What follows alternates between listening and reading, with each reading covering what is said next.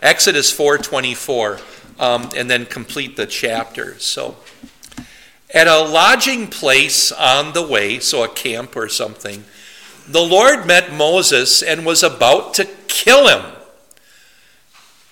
Should I back up and just remind us of what just happened? So, God has just appeared to Moses and told him, Go to Pharaoh Give him all these, uh, uh, show him these miraculous signs. Remember what the miraculous signs were? First was with the staff. Throw it on the ground and it'll become a serpent. And then it'll become a staff again. Then put your uh, uh, hand into your cloak and pull it out and it'll be all leprous, right? And put it back in, it'll be fine. And finally pour out a jug of water and it'll become blood on the ground, right? God told him to do this. He said, I'll be with you, and he will let your people go. Immediately after that, at a lodging place on the way, for Moses is going to Pharaoh, the Lord rushes across the desert and is about to kill Moses. What is going on? Gina, would you make that expression again? Everybody look at Gina. She's like, what? That's, ex- that's exactly right. Uh, and uh, um, and I don't know in what form. Did Moses suddenly get sick in the tent? Was there a hurricane? Uh, was there a, a, a sand storm? Or did Moses just, was it like a horror movie and Moses suddenly has blood coming out of his nose and eyes? And I don't know what's going on. But, or was it the angel of the Lord with a sword? You know, with, I'm sorry. And so what happens? His wife, Zipporah, took a flint knife cut off her son's foreskin, and touched Moses' feet with it. Moses had neglected to circumcise his own son. So, Moses, this is the man who, from our, on our end of things, is not only a great prophet of God, but as far as Old Testament prophets go, isn't he in a class all by himself? When you talk about great prophets, we often will say, oh, well, Elijah, Isaiah, and we don't even think about Moses because that's just not fair. You know, that's that, that uh, it's just, just a completely when Jesus describes the authors of the Old Testament, it's Moses and the prophets. It's just two separate categories, and Moses has his own. And this man who is going to lead his people out of Egypt forgot or neglected, I should say, to circumcise his own son in Midian. Uh, so go ahead. Was Moses circumcised since he was adopted as a baby by an Egyptian? Moses certainly would not have been allowed to do the things he did had he not been circumcised. And besides, his mother looked after him. Um, also, he would have been circumcised on the eighth day. He was not even set into the water until he was three months old. Oh, so he was. So yeah, this baby is is a well. In fact, we, we covered that at the time. We how did how did she know he was a Hebrew? You know, the movie says, oh, it's because of the color of his cloak. Well, we don't know that. We only have one clue. He was a circumcised boy. That would make him a Hebrew. Um, so they should have known that. So yeah, Moses was. But, and the command was from Abraham's time forward, 500 years earlier, you have a baby boy, you circumcise him on the eighth day, period. So Moses has not done that. But Zipporah takes a flint knife, flint, a very, very hard, usually, usually black stone um, you hit it with some other stone, or better yet, some other piece of flint, and pieces will fleck off, and it is extremely sharp. Um, flint becomes a fantastic way of making weapons or making a sharp edge that will cut, especially skin and flesh. Has anyone here, besides me, seen a circumcision done? I have. Um, when one of my children, this was in in uh, uh, uh, Mequon, Wisconsin, um, and uh, one of our sons had been born. I forget which one, and the nurse um, was about to perform a circumcision while we were there, um, and she allowed me I told her who I was, and I, I had asked about it, and she said, "Would you like to watch one being done? We have a baby about you know about to be circumcised." And I I, I went, and and uh, uh, uh, they uh, they use uh, I was going to say contraption apparatus would be a better word here. Um, it is uh, a device that is these days probably part plastic, part stainless steel, but it's a small clamp um, uh, a newborn baby boy's penis is, is rather small, and the margin of error is extremely small. Um, so it's fitted properly. There is uh, a little bit of a backing that goes on it, and there is a small, very small blade with a, with a, with a finger handle on it. And once everything is locked in place, the doctor simply goes zip like that with his finger, and the blade spins around. It, it is a circumcision, a circumscribing. And the, the, then the foreskin is off, and about 10 seconds later is when the crying starts. Okay? Because uh, there, although they, they did in the, in, the, in the one that I saw performed, there was no anesthetic, but there was ice. So to, to sort of help out and numb things up a little bit. And then after that, it's a matter of Vaseline um, and uh, gauze because they don't want the pieces to grow together once again. That would defeat the purpose entirely. Um, so then a mom probably has uh, care very similar to um, all of you moms to what you had to go through with regard to an umbilical cord uh, care, where that thing has to be cared for for a while, except just the opposite. Umbilical cord is cared for with uh, uh, rubbing alcohol to dry it out and so it's, it's the opposite. But anyway, that's the device that gets you. Uh, Zipporah did it, I'll just say freehand with a flint knife. That's pretty impressive that she was able to do that. A steady hand. Um, and then she took it and touched Moses' feet with it. Surely you are a bridegroom of blood to me, she said. So the Lord let him alone. At that time, she said bridegroom of blood, referring to circumcision. So she's not happy that she had to do it. Um, I think I asked on the handout, did I? I forget. Yeah, did, oh, did she usurp Moses' authority here? She saved his life. She saved his life, yeah. He had failed to do something, and so she did it. Um, and that's, that's not usurping his authority, that is uh, being the best kind of helper in this case. Moses should have done it, but she did it to save his life. And if the angel of the Lord had a, a blade to his throat or something, or if he's bleeding out his ears, he wouldn't have been able to do it. But however, the Lord um, attacked him and so forth. So, now consider this though at the same time. So, Moses, if I can call it his tenure, his. Uh, the beginning of his role as the true um, I'll call him savior of his people. They were gonna, he was going to bring them out of Egypt. This begins with his complete failure as a father to keep even the most elementary command of the Lord. So he fails at this totally.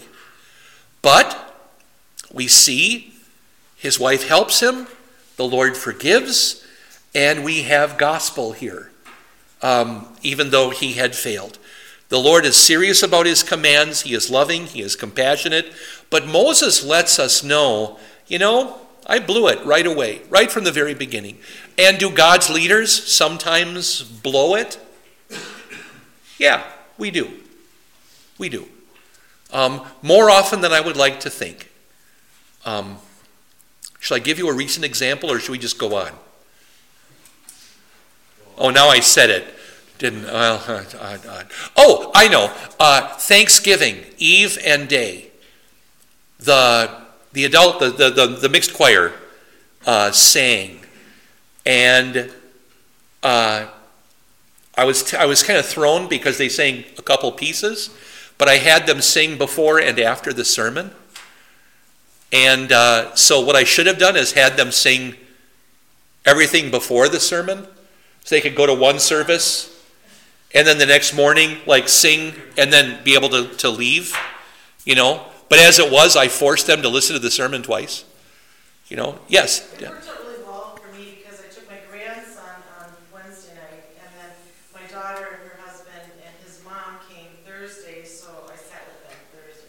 So I would have stayed anyway. Oh, thank you for saying that. That that does not that does not jibe with some of the emails I got uh, so let's just move on. I think that would be better.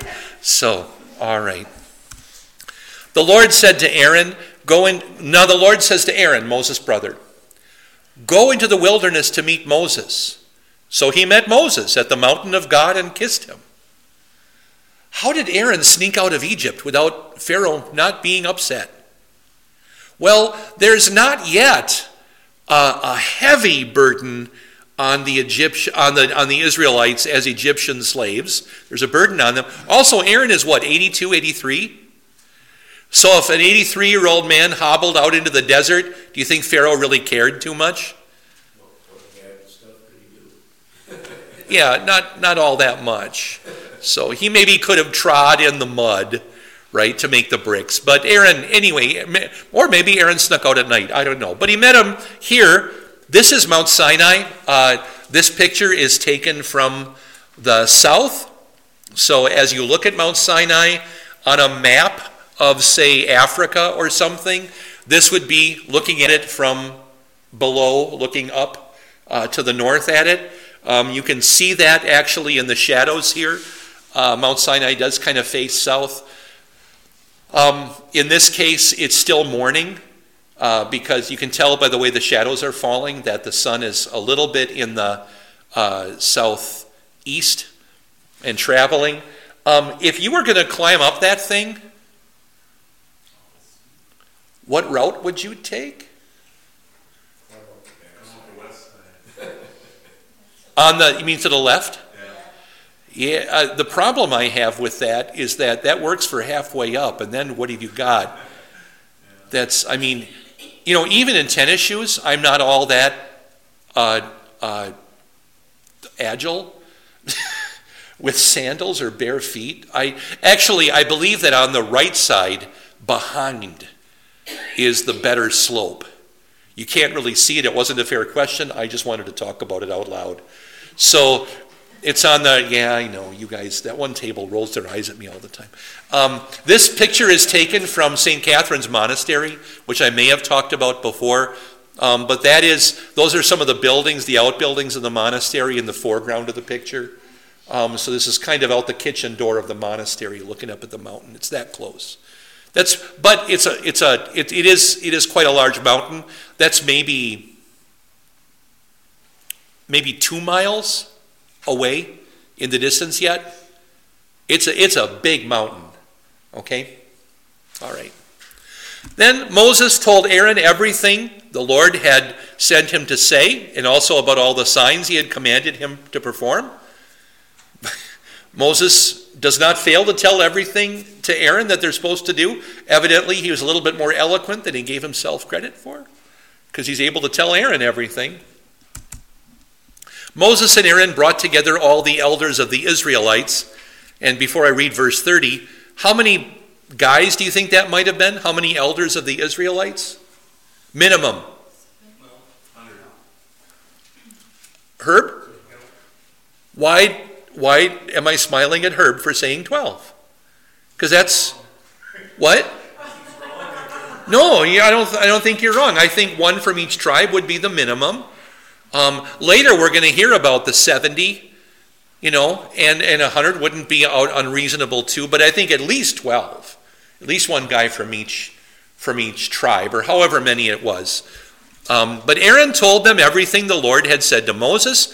He also performed the signs before the people.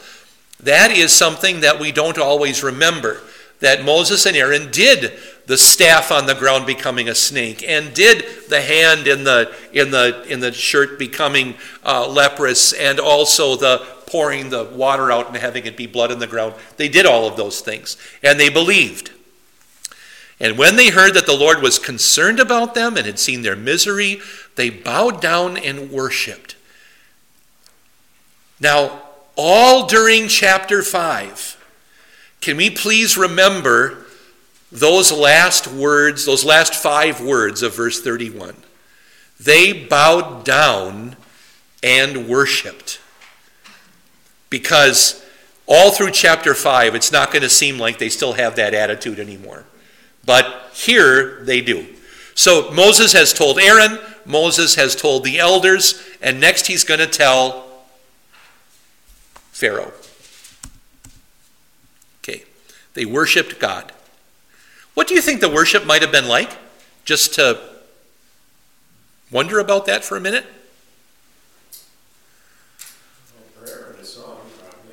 Say it again, David. A prayer and a song. A prayer and a song. I agree completely. Yeah. Um, as far as we know, none of the Psalms were written yet, but they had music to sing. Um, who wrote the very first of the Psalms? Moses. Yeah, Psalm 90, but it's about death. And surely a man, surely 70 years or 80 if he has the strength. That's, and I believe he wrote that during the long 40 year sojourn because uh, he was seeing people dying and dying and dying. We're going to talk about how many funerals per day Moses did during the during the 40 year journey. Um, I'll maybe I'll have calculators on each table or something. You can do the math. Um, although probably your phone has a pretty good calculator in it, does it not? Okay. All right. So, but I agree. I think uh, prayer, music, something along those lines, and then remembering maybe the gospel promises to Abraham and to Isaac and to Jacob and even to Joseph. And now the Lord is remembering them. They are happy, they worship God, they are delighted with what's about to happen. Now, any questions on chapter 4? Let's move into chapter 5. Afterward, Moses and Aaron went to Pharaoh and said, This is what the Lord, the God of Israel, says Let my people go, so that they may hold a festival to me in the desert. So, uh, a festival to the Lord would include probably, especially what? Food. Say it again? Food. Food. Yeah. Yeah.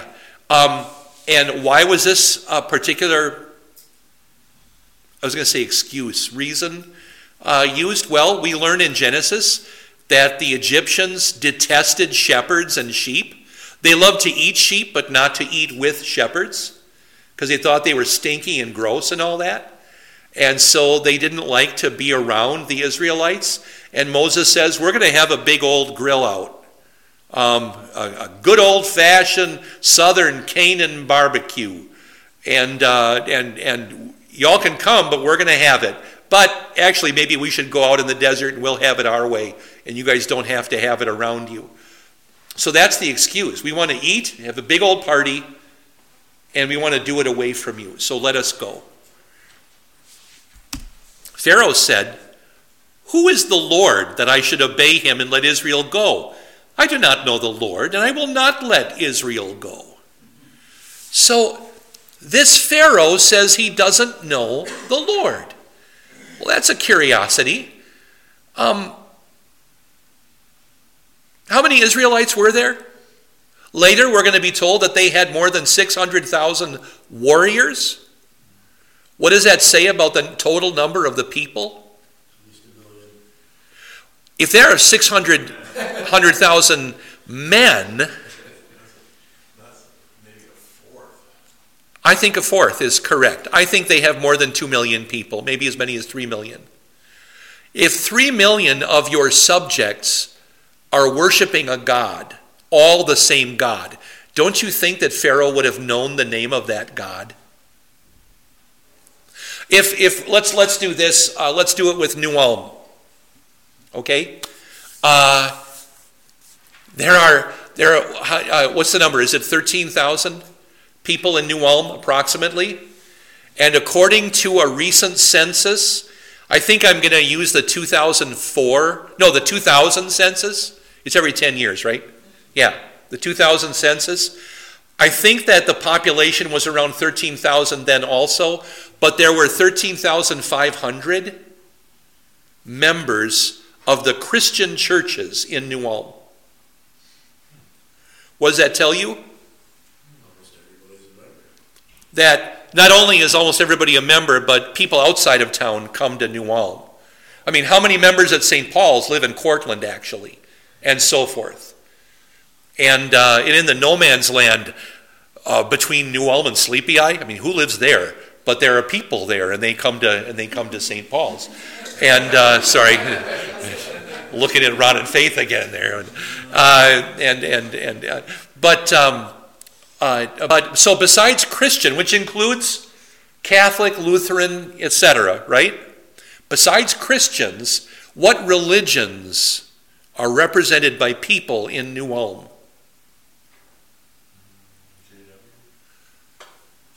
Jehovah's Witnesses, they even have a church, um, a kingdom hall um, with its various windows on the edge of town. Anybody else?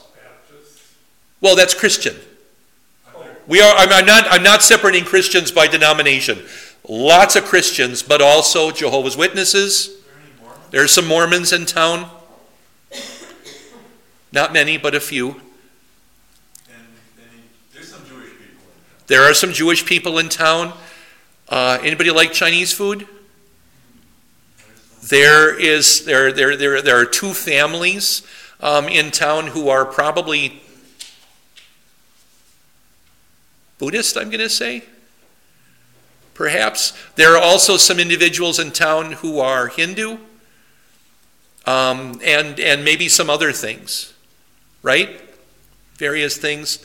Um, I think Pharaoh would have known if two or three million of his people were all the same religion. I think he would have known the name of their God. But it's curious that this Pharaoh says this because at the beginning of the book, just a couple chapters ago, we were told that that Pharaoh, which is a couple pharaohs ago now, that Pharaoh did not remember Joseph. And now this Pharaoh says, I don't even know the name of your God. That I think the first Pharaoh was telling the truth. I think this Pharaoh is probably lying. He's just saying this for effect. I don't know who the Lord is. Who's the Lord? That kind of thing. That's the kind of thing that Napoleon Bonaparte would have said about a commanding, but an enemy general. Oh, who's he? Who's Bernadotte? Doesn't matter to me. Did you know that there was a Bernadotte who was a general for Napoleon? We have a Bernadotte nearby here, right? Wasn't Joanne Wolfe from Bernadotte originally? I think that's right. I think that's where she grew up was Bernadotte. This means nothing to any. Wasn't? Isn't that right, Herb? Nicollet. I thought she would say Bernadotte. Was there some connection to Bernadotte? None at all. Maybe that was her secret life. Totally kidding, Herb. I'm sorry. Yes. I can back you up. I was in the Bernadotte 4-H. You were in the Bernadotte 4-H. Oh, ah, thanks for getting me out of that. I was getting really red up here. Okay, let's just move on. All righty. Maybe I'm just remembering Joanne giving me directions on how to get somewhere sometime. Turn at Bernadotte. Where? You know, that kind of a thing. Because back in the days before phones, we had to do maps. So. Then they said, The God of the Hebrews has met with us. Now let us take a three day journey into the desert to offer sacrifices to the Lord our God or he may strike us with plagues or with the sword. There's a little hint there about what's coming for Pharaoh plagues and a sword. Yeah. How long would a three day journey be on foot? Three days. No, far. That's. But it, you need a drum set in here. Dave is on fire tonight.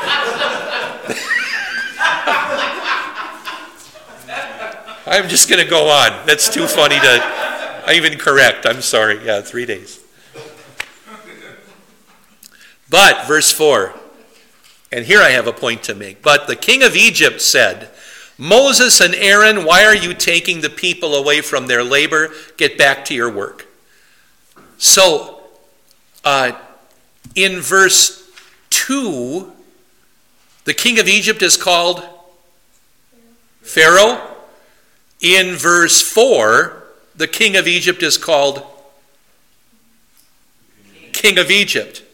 Why is Moses jumping around with his title here?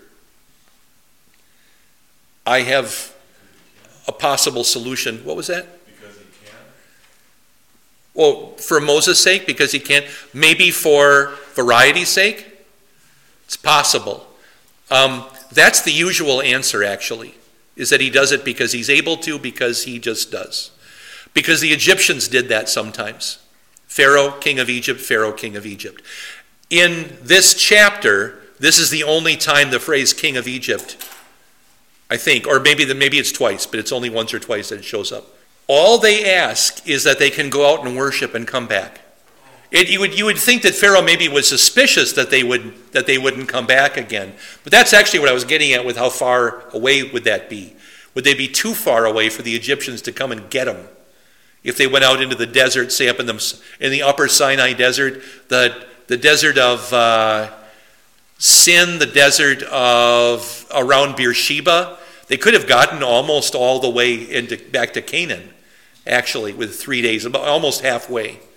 So the question is did Pharaoh think that they were going to go and not come back again? And the, the text doesn't say that much.